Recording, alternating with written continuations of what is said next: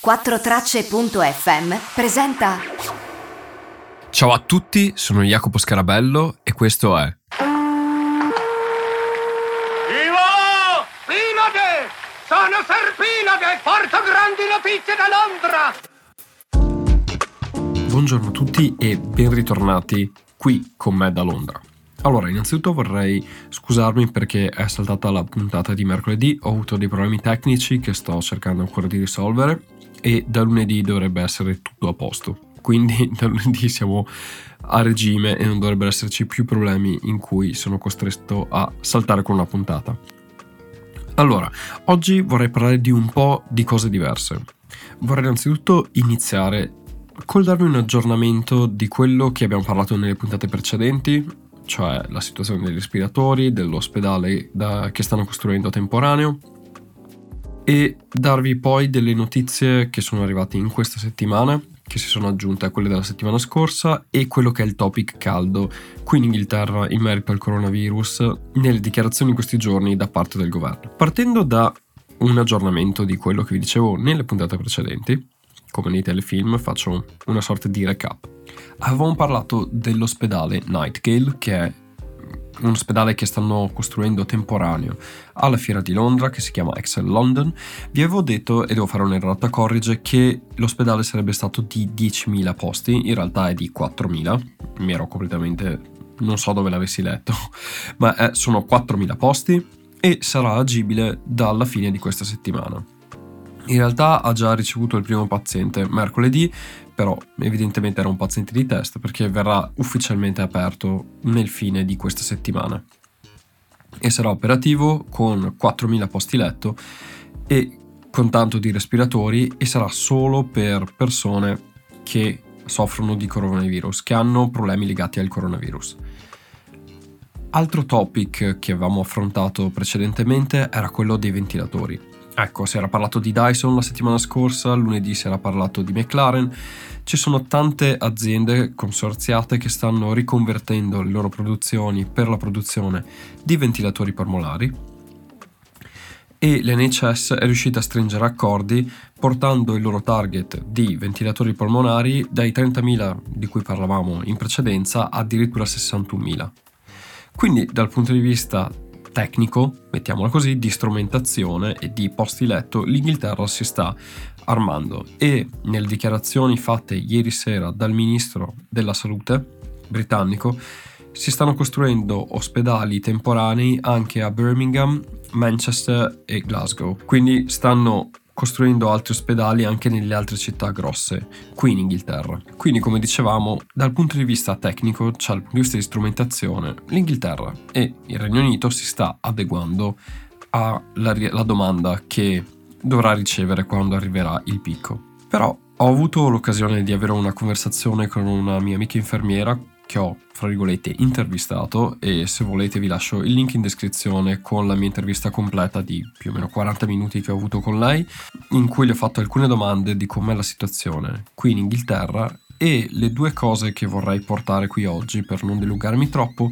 sono due principalmente, ossia il problema attualmente è che sì, è vero, come dicevamo anche la volta scorsa, 20.000 ex dipendenti dell'NHS sono tornati a lavorare all'NHS, però è anche vero che c'è bisogno di persone specializzate, perché non è che qualsiasi medico e qualsiasi infermiere possano curare il coronavirus o possono assistere persone in terapia intensiva. Ci vogliono persone che hanno esperienza e anche persone che sono specializzate in gestire pazienti in terapia intensiva.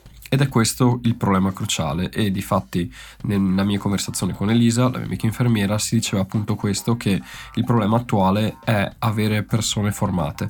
È vero che stanno retraining riqualificando molti medici e infermieri, però comunque ci vorrà del tempo e se anche ci sono gli strumenti c'è da ricordarsi che c'è bisogno anche di persone che stiano dietro a quegli strumenti e dietro alle persone. Un'altra cosa che mi aveva detto appunto Elisa nella nostra conversazione è che gli infermieri che stanno studiando scienze infermieristiche e sono al terzo anno, quindi sono prossimi a laurearsi, comunque sono più vicini alla laurea, a loro viene chiesto di lavorare in ospedale nonostante non siano ancora laureati e nonostante gli manchi l'ultimo anno perché c'è così tanto bisogno di infermieri e di personale medico che chiunque va bene. E questo è interessante che c'è così tanta necessità di personale da andare a prendere anche chi è ancora in formazione e chi attualmente non è preparato per affrontare situazioni di emergenza e di questo livello di rischio.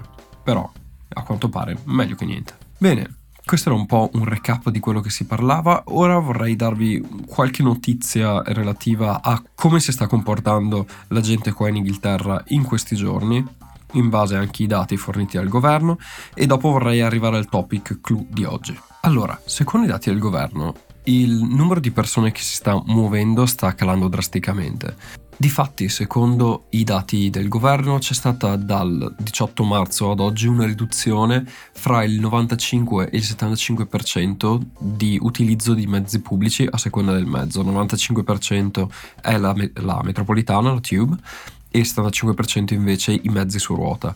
E devo dire un, un dato molto forte, cioè una riduzione molto forte, tenendo presente che qui le misure sono state adottate dal 23 di marzo.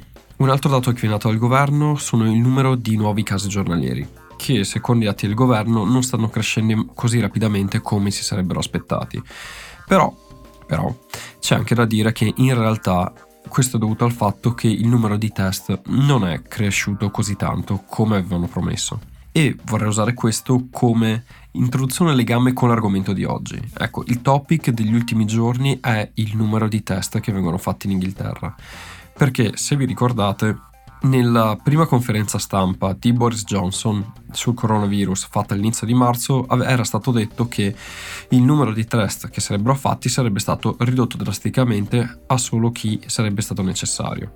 Quattro giorni dopo cambiano idea diranno che faranno test a tutto spiano e l'obiettivo è 10.000 al giorno. Cinque giorni dopo dicono che l'obiettivo è a 25.000 al giorno e grazie all'utilizzo anche di metodi differenti per fare test sulle persone si arriverà addirittura a 250.000. Si erano dati come obiettivo 10.000 per la fine di marzo e nella conferenza stampa di ieri sera, giovedì, il ministro della salute ha eh, fatto applauso al fatto che si è mantenuta la parola di 10.000 test al giorno. We've already reached a target of 10,000 tests per day, precisely on time, by the end of March, as committed cosa che in realtà non è vero. Al 31 di marzo il numero di test erano intorno fra gli 8.500 e i 9.000. Il primo giorno in cui si è raggiunto 10.000 test è stato proprio giovedì, quindi diciamo che l'obiettivo non era stato raggiunto. Ora, visto che c'è stata tutta questa cambio di idee e questa contraddittorietà fra quello che è stato detto e quello che è stato fatto, c'è stata da parte di molti giornali e anche dell'opposizione una forte critica nei confronti delle dichiarazioni del governo. E oggi, invece che smentire questa cosa, il ministro della salute ha dichiarato questo. I am now setting the goal of 100,000 tests per day by the end of this month. Ha dichiarato che il numero di test aumenterà a 100.000 al giorno per la fine del mese. Per essere più precisi 25.000 al giorno sulla base dell'NCS, quindi con i test che attualmente fanno tramite i laboratori e il restante verrà fatto con altri metodi, fra cui quelli in cui eh, la gente si può testare da sola sostanzialmente, per vedere da un lato se è ammalata o se è già stata ammalata e quindi è, secondo gli inglesi, immune. E questo è un altro topic interessante, però prima vorrei lasciarvi le sue parole. These antibody tests, blood tests, offer the hope that people who think they've had the disease will know they're immune and can get back to life as much as possible as normal.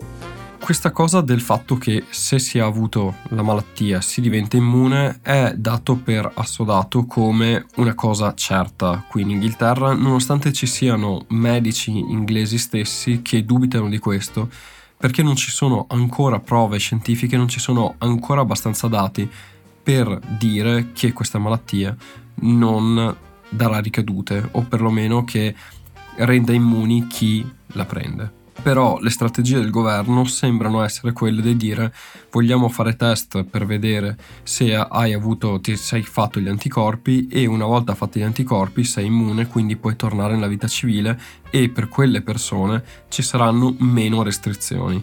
Quindi potenzialmente chi è già stato ammalato o chi ha passato la malattia, ha fatto gli anticorpi e non contagia gli altri, può tornare a avere una vita normale che è diversa da quella della quarantena, che gli altri invece devono ancora fare. Volevo chiudere sempre con la questione test perché il governo era stato accusato del fatto che nell'NHS pochissima gente ha fatto test.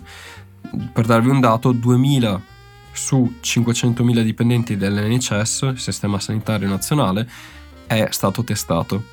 E secondo l'opposizione e i medici, non ha senso questa presa di posizione, o meglio, non ha senso che il governo non testi chi è in prima linea per combattere questa malattia, con il rischio che persone che sono lì in prima linea per difendere gli altri da questa malattia siano anche dei veicoli della malattia stessa perché magari positivi e asintomatici. Il ministro ha dichiarato questo. Look, I understand why NHS staff want tests so they can get back to the front line? Of course I do. But I took the decision that the first priority has to be the patients for whom the result of a test could be the difference in treatment that is the difference between life and death. Quello che dice, dopo essersi smentito, visto che un paio di giorni fa aveva detto che tutti i test disponibili eh, dovevano essere dati ai dipendenti dell'NHS per garantire che tutti venissero testati, ha fatto un dietrofront e sostanzialmente ha detto ho deciso io personalmente che la priorità dei test vada alle persone che stanno male, perché preferisco che venga fatto il test a qualcuno a cui potremmo salvare la vita piuttosto che a membri dell'NHS che stanno lavorando e che non presentano né i sintomi né tantomeno ne hanno necessità esplicita.